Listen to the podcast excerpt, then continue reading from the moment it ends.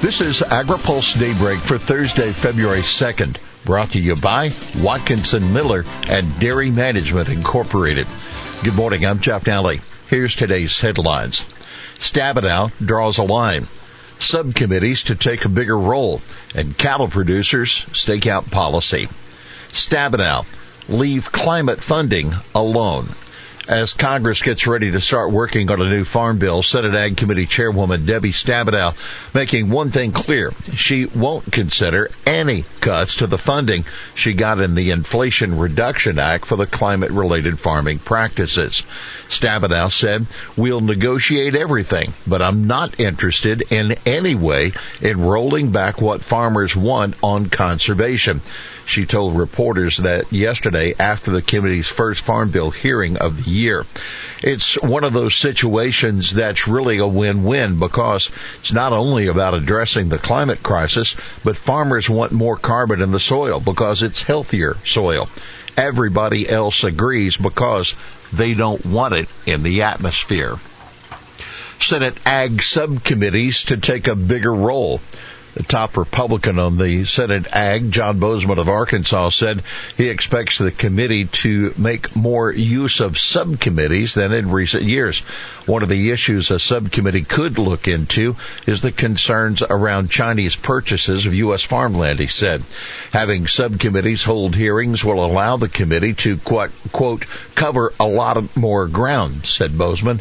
As for the issue of foreign owned farmland, he said he wants to know how much that truly is affecting the United States. By the way, the Republican membership of the Senate Ag Committee is not changing this year, but there will be a difference in seating, AgriPulse is told.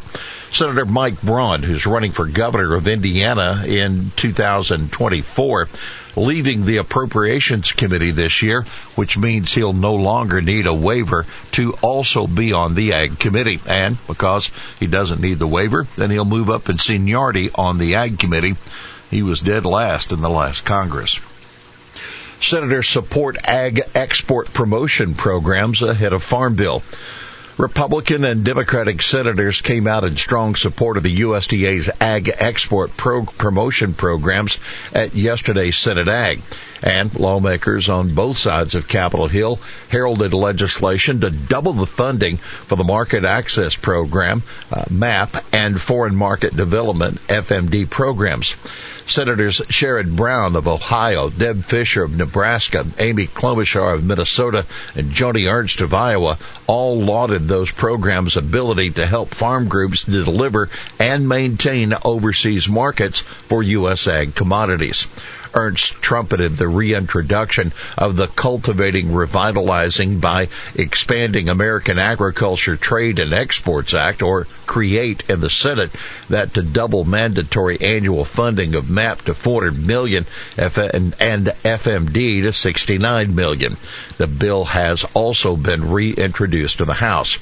USDA Undersecretary for Trade and Foreign Agriculture Affairs, Alexis Taylor, a witness at the hearing yesterday, said there is far more demand for participation in MAP and FMD than there is funding.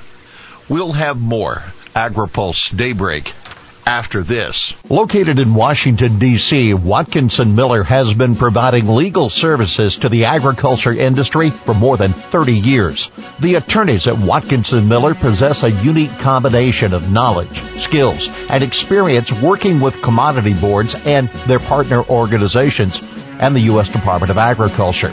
Watkinson Miller is proud to serve the agriculture community by delivering top quality legal services that achieve cost effective results. Welcome back to AgriPulse Daybreak. Still on the hearing uh, in the Senate yesterday, take note.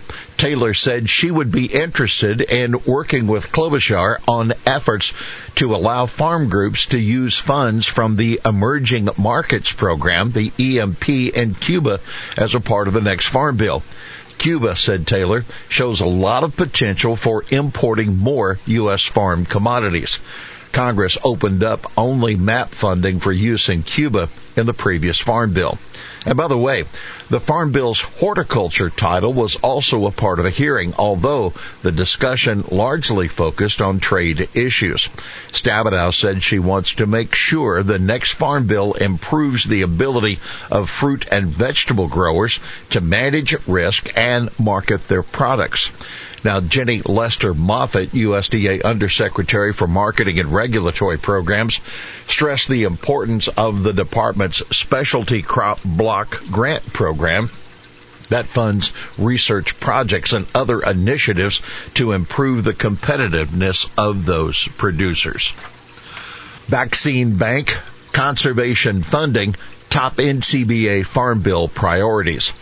The National Cattlemen's Beef Association doesn't want a livestock title in the upcoming farm bill, but the group does have some goals for the rest of the legislation. A livestock title has long been seen as the vehicle for new regulations on industry practices.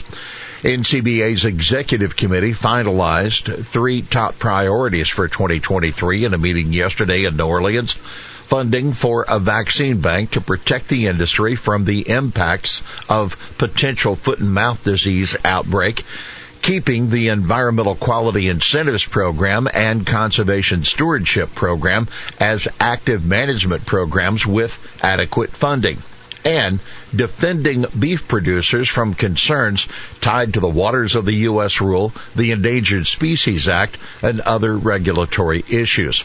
NCBA's Farm Policy Committee also added language that calls for restricting Conservation Reserve Program payments to marginal land and allowing grazing as a management practice for buffer strips, headlands, and waterways.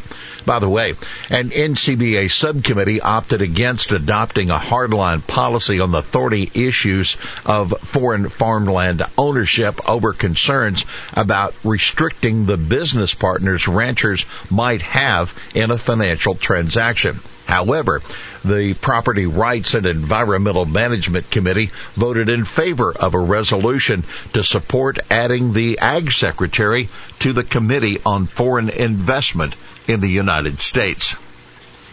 EPA sets conditions for pesticide use. The Environmental Protection Agency has approved label amendments for four pesticides to protect 28 Pacific salmon and steelhead species listed as endangered or threatened. The four pesticides, bromoxynil, prometryn, metolachlor, and 1,3-D were found by a 2021 National Marine Fisheries Service biological opinion to result in unintentional harm or killing individual fish, but did not, quote, jeopardize listed salmon or steelhead species or adversely modify their critical habitats. The agency has issued endangered species protection bulletins for each of the four pesticides. Now take note, the Center for Biological Diversity applauded the agency for implementing the measures, but said it would have liked for it to also include protections for more than 1,000 other species. Well, here's today's She Said It. I have yet to see feta on a map.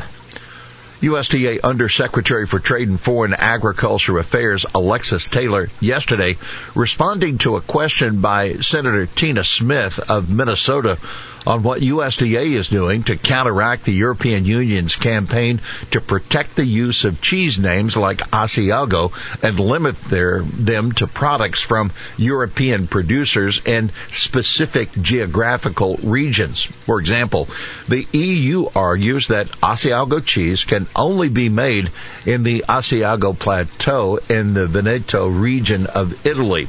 Feta cheese, the EU says, should only apply to cheese made in Greece. Well, that's daybreak for this Thursday, February 2nd. Brought to you by Watkinson Miller and Dairy Management Incorporated. For the latest news out of Washington, D.C., visit agripulse.com. For AgriPulse Daybreak, I'm Jeff Nalley.